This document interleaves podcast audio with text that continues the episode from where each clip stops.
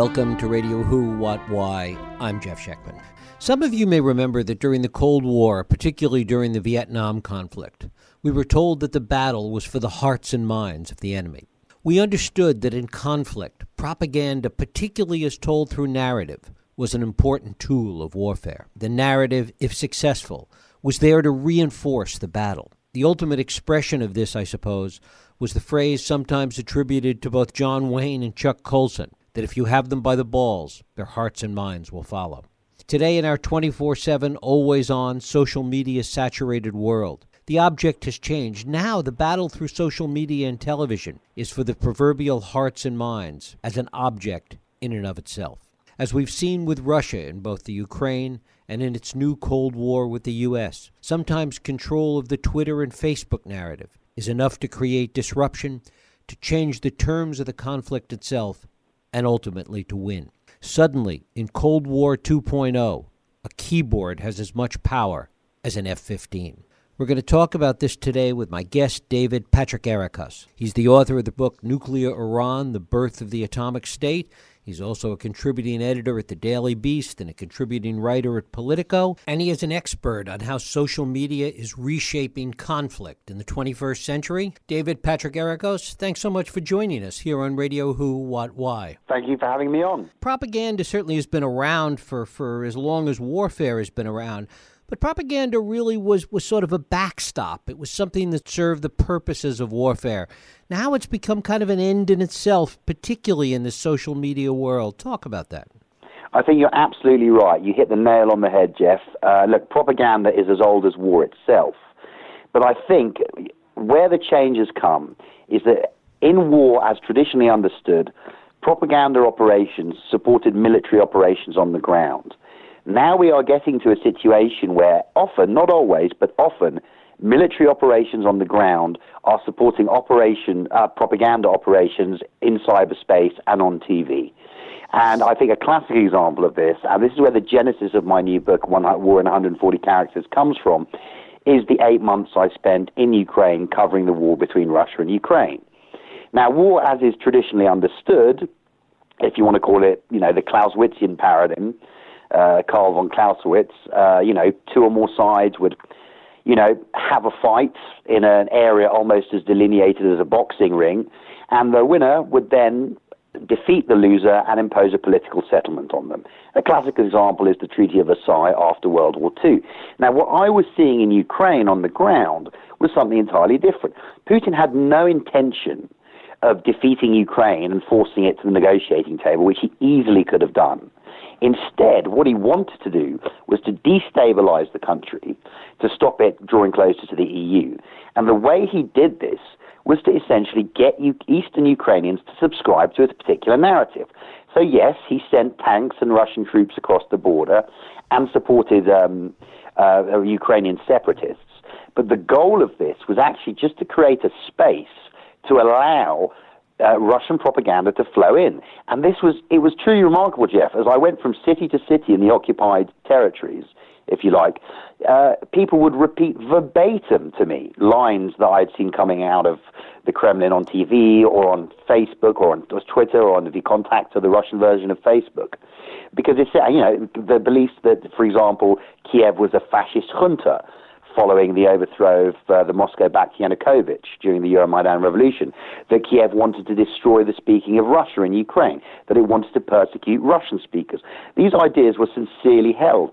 And in the end of the day, when your goal is not to defeat the enemy militarily, but to get them to subscribe to a particular narrative, obviously social media as a conduit, propaganda becomes the central goal. And what you see actually is the blurring of politics and conflict. Isn't this something, though, that has long been the purview of dictators and strongmen and authoritarian rulers? To a degree, yes, but we're talking about its role in conflict now. Uh, and it's changing because conflict is changing. Now, if you think the, the post World War II order was designed to regulate war out of existence, in the West at least, no major state has gone to war against another state. Now, you can argue that America went to war against Iraq, but actually the battle against Saddam's military, you know, lasted days, essentially. It was nothing. The real problem was the insurgency. And the nature of warfare is changing in that states now, like the United States, like the United Kingdom, fight asymmetrical wars. And what social media does, it is it allows uh, the underdog to gain power. And so asymmetric wars are not so asymmetric anymore. And you see examples of this, like the example I use in my book of Operation Protective Edge during 2014, where a, a country like Israel can decisively win the military battle, but in effect lose the war. Because the war is fought not to defeat Hamas, but essentially to put across the Israeli government's narrative. Yes, there were political, there were there were military goals to you know to eradicate the tunnels, which they were fairly successful in. But ultimately, that war came down to a clash of narratives. One side saying we are the democratic state under siege, the other state we are the oppressed peoples being oppressed by you know a U.S.-backed satellite colonialist power. And that in that space, Israel lost despite absolute military victory, and that is something that is fairly fairly new. To what extent is it about disruption as the first phase of this kind of warfare? In many ways, we can look at what's been going on with respect to Russia and the U.S. right now as, as an hmm. example of that. That, that the object is less clear, but the disruption that it seeks to create is very clear, and the hope is that in that disruption, some kind of social media victory can be achieved. Oh, I think you're absolutely right. I mean, take the Russian example what is so interesting about Russian propaganda is it's totally different from the propaganda of old, and indeed traditional propaganda. Now, the Soviet Union, its propaganda was centered on presenting a positive image of the Soviet Union. The Soviet Union was the ideal society, it was utopia realized on earth. Russian modern Russian propaganda doesn't seek to do that at all. It doesn't seek to promote a positive image of Russia. Look, I'm sure ideally they'd like to, but I think they realize it's not possible, so they don't bother. So what they do is, you're absolutely right, is they disrupt. They confuse, they distort. And what is interesting about their propaganda, I'll give you an example. Take the shooting down of flight MH17 over eastern Ukraine, which we now know was uh, done by a Buk missile provided by the Russian military. I was in Ukraine during that time, and within minutes, uh, of the news breaking, the Russian trolls were out in force saying uh, the Americans did it, the Ukrainians did it, the Americans and Ukrainians did it. I mean, and the point wasn't to convince anyone by the content of, of these patently absurd narratives, but actually to confuse the narrative so much that anyone, you know, anyone with a normal life, not like you and me, Jeff, political obsessives, you know, who was hoping to go on there and find out what, you know, what the hell was going on, was totally confused. And this is the goal, which is to create so much misinformation that you weaken people's ability to see the truth, to recognize the truth when they see it. And that really is the object of this kind of propaganda to completely distort reality, to eliminate any kind of objective truth. You're absolutely right. And look, and this is what I say. You know, we live, you know, post truth, it is a cliche now, but what post truth has done is created the post truth leader. And you see this all the way from Vladimir Putin to Donald Trump. Now, obviously, there are many problems with Trump, but let's not get carried away. Putin is a dictator in all but name. Trump is still, you know, the leader of the world's most powerful democracy. But in each case, the goal is the same, which is not to twist the truth like the politicians of old, but to subvert the very idea that an objective truth exists at all. And you see this. So we go from Bill Clinton, I did not have sexual relations with that woman, which is just a classic, straightforward lie, to Donald Trump or his spokesperson, who comes out and says Trump's uh, inauguration crowds were bigger than Obama's, when you can see, you can see that they weren't. And what happens when they're called out? Kellyanne Conway uh, appears and says, We're offering alternative facts. Not yet. Alternative. No objective truth. Alternative facts. So you're absolutely right. And this is dangerous. It's very dangerous. And talk about the ways in which social media as a tool then reinforces those kind of alternative facts. Well, again, this is a very good question. Now, the thing with social media is it, by its very nature, it rewards sensationalism. It rewards, you know, the declarative, the exclamative. You know, and it works against nuance and thoughtfulness. So, you know, you can tweet, all Mexicans are rapists, and that's sensational, and it will go viral. When in fact, the truth is, we have immigration. Some people may not be very good, but the net balance on balance is positive because of X, Y, and Z. You can't do that on Twitter.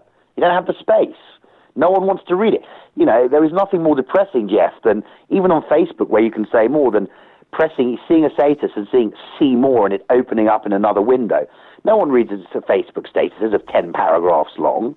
The point is these platforms are geared away from, you know, deep thinking, nuance, and geared towards the sensationalist and the simplistic.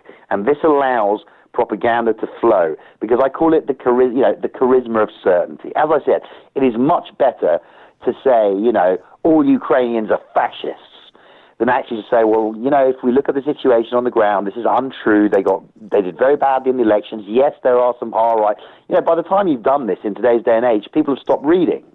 So I think social media, by its inherent architecture, helps propaganda spread. And of course, um, it, it, you know, in terms of the reach and speed and scope with which it can reach. Yeah, I mean, back in the day, how would the USSR get its propaganda out? It would have a few useful idiots and fellow travelers in the West who might sell, you know, who might sell communist newspapers. But that was it. But it could, you know, now if you go on Twitter, you can't move. Depending on who you follow, you can't move for Russian narratives. You know, RT is pumping it out, Sputnik is pumping it out. There are trolls everywhere. So I think, you know, it's been a real game changer. And to what extent is this creating individual radicalization out there? Well, look, that's a very good question, and I think the the answer here is to be found with ISIS. Now, if ISIS ISIS is without doubt a social media is social media. Like I say, Donald Trump is a social media president. ISIS is a social media terror organization. If they had emerged 50, just even ten years ago, it would have taken them 20 years to reach a quarter of the people that they reached. Now, this is a group that at one point was recruiting 10,000 people a week to its caliphate in Iraq and Syria. And that simply cannot be explained without social media. Uh, this is how people were recruited. Uh, this is how their message was spread. Obviously, they would, you know, make these horrific beheading videos, which get picked up by the national media. But you know what really dragged people to the caliphate were actually the more positive videos showing, you know, giving people chances of agency. You know, essentially, you know, stay in Paris and drive a cab, or come to Iraq and be a hero. So, in terms of uh, of that, in terms of radicalizing, in terms of recruitment, the case of ISIS shows that is absolutely again changed the game. It's made it transnational. You can recruit someone to the caliphate without ever having even met them. And this, again, is, is quite, quite novel. Certainly the speed and scope at which it is done is novel. Talk a little bit about these troll farms, troll factories, what it is they do, and the impact that they have. So, okay, so uh, I mean, it's actually quite surreal. So, in my book, I interview a character called Vitaly, who's actually a fairly liberal Russian journalist, but lost his job and needed some work, wasn't quite sure what he was getting into. And it was literally, and I use the, the word in its correct sense, a, a big a big building on a road in St. Petersburg, eh, which was filled with trolls pumping out disinformation. And it had, you know, it even had a clear structure on the first floor where Vitaly worked. They would write articles with a .ua, .ua URL to make it look like the articles were printed, it were, were published in Ukraine as opposed to St. Petersburg twisting the facts about the Ukraine war. The second floor were meme makers who would post memes around the place in support of Kremlin policy. The third floor were quote unquote Ukrainian and quote unquote American bloggers. And the Ukrainian inverted commas bloggers would uh, would say, oh, there's no electricity in Kiev, the kindergartens, the children don't have food, whereas the American bloggers, the supposed American bloggers, would say that America supported Putin and the Ukraine was full of fascists. And on the fourth floor were the big boys and girls, the uh, social media trolls who would go on uh, Facebook, Twitter, and VKontakte, which is Russian's version of Facebook, and troll and spam and post and do everything they could to push the Kremlin narrative. So it was literally a house of lies. And talk a little bit about how effective this is, and, and does it matter because the volume makes up for some of the specificity?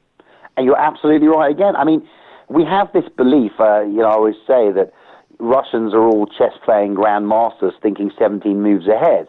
When in fact, a lot of the stuff they do is very clumsy. I mean, Vitaly talks about how he was told to just spam any page with stuff on Russia Ukraine. So he was, you know, posting to, to, to Facebook pages or groups that had nothing to do with politics. And, you know, his profiles would get taken down, but they just gave him more SIM cards because you need a SIM card to register an account. And he just registered more. But I think Russia's goal here is you throw everything but the kitchen sink at something, and if just 20% of it sticks, that's a success. And look, with the tech hearings, we kind of see this. They say that Russian ads reached you know, 20, 126 million people. Now, we're 100, which is almost the amount of people that voted in the election. Now, did they affect or change 126 million people's minds? Of course not. Nowhere near. But it, let's say even 1% were changed, you know, for the election of the most powerful person on the planet. That's very serious. That does make a difference. Even if 99% of your efforts are failing out of targeting 126 million people, you get a hundred thousand or something to change their mind because of this or that. You know, especially in a swing state, you look at you know, in fact, what it came down to for a Trump win. Then who knows how effective it may have been. The other aspect of this is that unlike real warfare, there's no downside in failure. Yeah, I, I mean, there is in the sense when your goal becomes political. You know, uh, like it's like I, I gave you the example of Putin's goal in uh, Ukraine was not to militarily defeat Ukraine, but to get Eastern Ukrainians to subscribe to a particular narrative. Now, I spoke to U.S. and British soldiers in the war in Afghanistan, and they said in the end, the goal became not to militarily defeat the Taliban, but to convince the local population not to join them. And that is a political goal. So where Clausewitz once said war is the continuation of politics by other means, what you now see is war as armed politics. So when that happens, if your narrative fails, then there is a big downside, as you saw in Israel during 2014's Protective Edge, when in the end the Israeli narrative was simply unable to compete with the Palestinian counter narrative, and it lost. So there's a downside in that sense. But in terms of you know pumping out propaganda on social media, all you're doing is paying a few trolls. So in that sense, if you lose, you know, I suppose you know it's not like you've lost hundred men, you know, in battle. The, the interesting question is what is the counter to this? Is it counter narrative, countering in social media? I'm not sure we've ever seen a clear cut battle of social media versus social media in this in this world, in this landscape we're talking about. Well, we have. In my book, I talk about Alberto Fernandez, who was head of the State Department division tasked with countering ISIS propaganda with, with you know, with narratives of its own. And quite frankly, as you said, we lost. We were hopelessly outmanned. There was, we were, you know, there was 15 of us dealing with thousands of pro-ISIS Twitter accounts, and we could not offer an equally, you know, ISIS was offering a narrative saying, come, come and join us, come and be part of something, come and be a part of a caliphate. We were saying, no, stop, don't go, don't go. They had a positive narrative, we had a negative narrative. There was only ever going to be one winner. Plus, we were damned by what we were, essentially the American government. Because if you're a young, disaffected Muslim, the last person or the last entity on earth you're going to listen to is the American government. So it has been tried, and it's and and, and it's been and, you know we failed. And this is where you see that democracies are at a disadvantage to dictatorships. Because when I spoke to Alberto Fernandez, he said, "Look, we're not Russia. We can't pretend to be who we aren't we can't have troll farms. We can't do these things, you know. I have no doubt, you know. I mean, obviously, I'm not saying that the West does not push out propaganda or anything like that, but if you had a troll farm somewhere in New York, you know, the New York Times would get hold of it, the story, and it would be shut down pretty damn quickly. You know, the troll farms in Russia have been covered, to, you know, quite a lot now, and you know, no one they're still carrying on their work. Uh, I mean, the other thing I think is that a lot of culpability lies with the social media companies themselves. Alberto Fernandez was dealing with pro ISIS accounts that Twitter refused to take down until the beheading of the journalist James Foley, and then they started to take them down. So they because ultimately people think social media. We talk about platforms, which is you know the word has a very neutral connotation. This idea of a neutral space we can all go on and have a chat. But ultimately, social media companies are not neutral. They're capitalist enterprises designed to make money, which is entirely fair enough. And their product is us.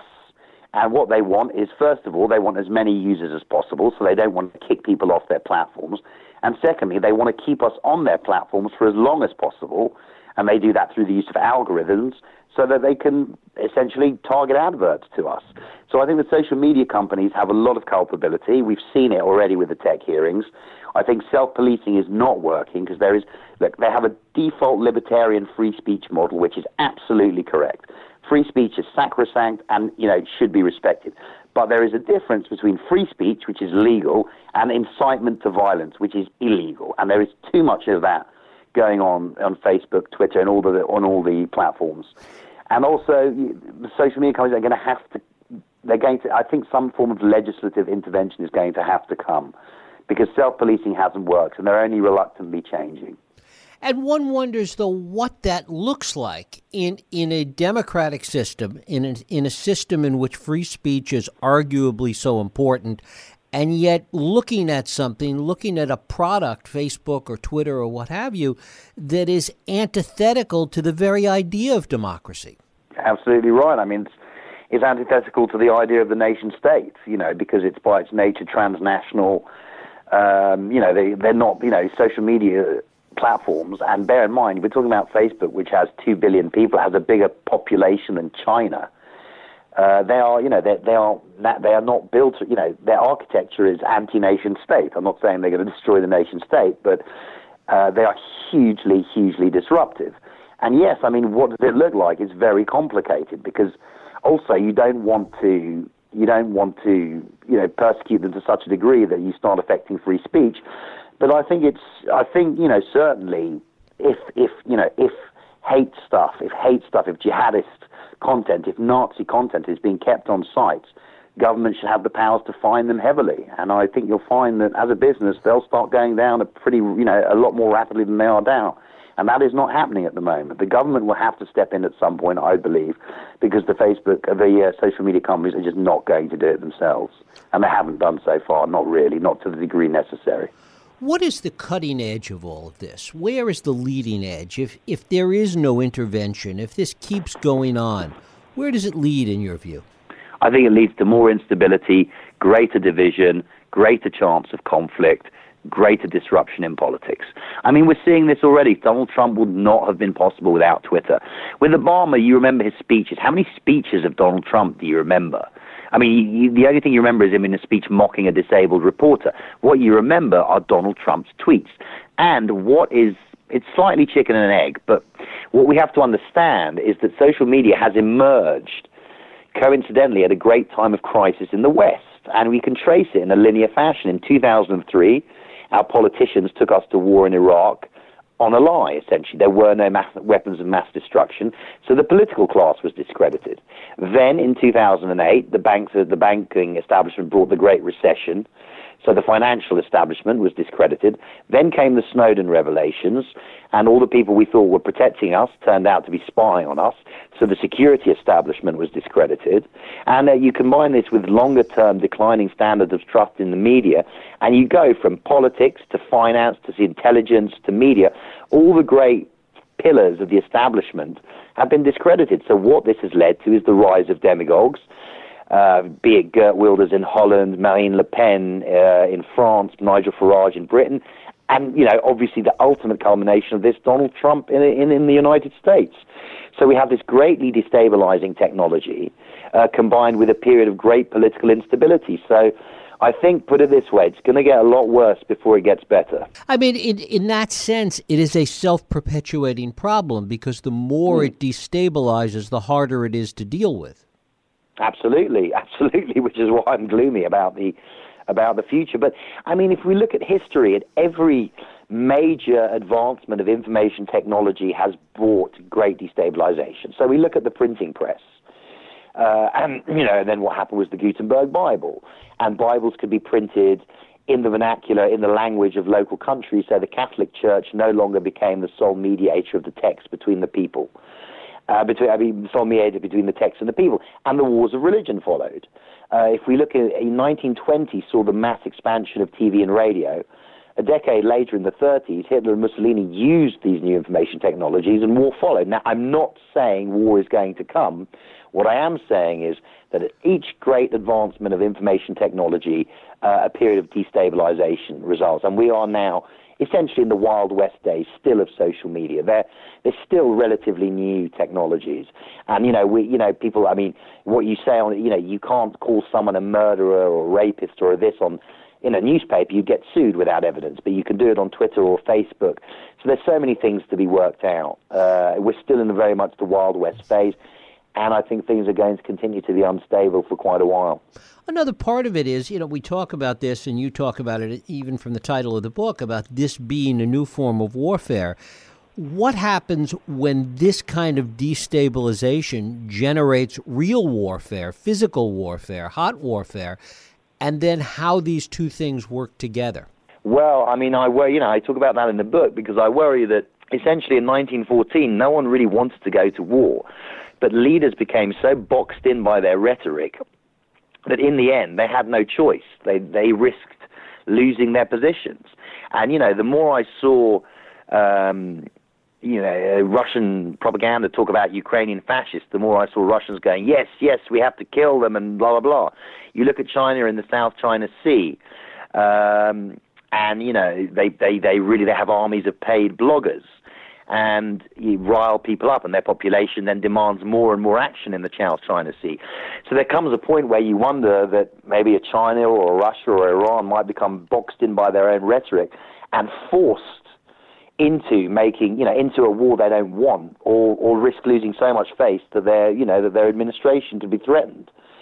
So I think, you know, that is dangerous. I think that that's, you know, a possibility, hopefully still a slim one. And, you know, once a hot war erupts, uh, with propaganda, you know, its ability, its scope, its range cubed, if not more, then, you know, uh, the war will be, you know, even harder to stop. Compromise will be even harder to find and conflict is likely to last for much, much longer. And finally, now that uh, the war is not in 140 characters but 280, does that make any difference? I mean, look, I mean, okay, before you could insult people in two sentences, now you can do it in four. It Makes no difference. Uh, you know, if they changed it to, you know, well, if they changed it to a lot more, no one would use Twitter anymore, but not really. Now you can just be slightly more rude to people. David Patrikarakos. His book is War in 140 Characters How Social Media is Reshaping Conflict in the 21st Century. David, I thank you so much for spending time with us here on Radio Who, What, Why. Thank you very much for the time. I greatly enjoyed it. Thank you. And thank you for listening and for joining us here on Radio Who, What, Why. I hope you join us next week for another Radio Who, What, Why podcast. I'm Jeff Schechtman. If you like this podcast, please feel free to share and help others find it by rating and reviewing it on iTunes. You can also support this podcast and all the work we do by going to whowhatwhy.org forward slash donate.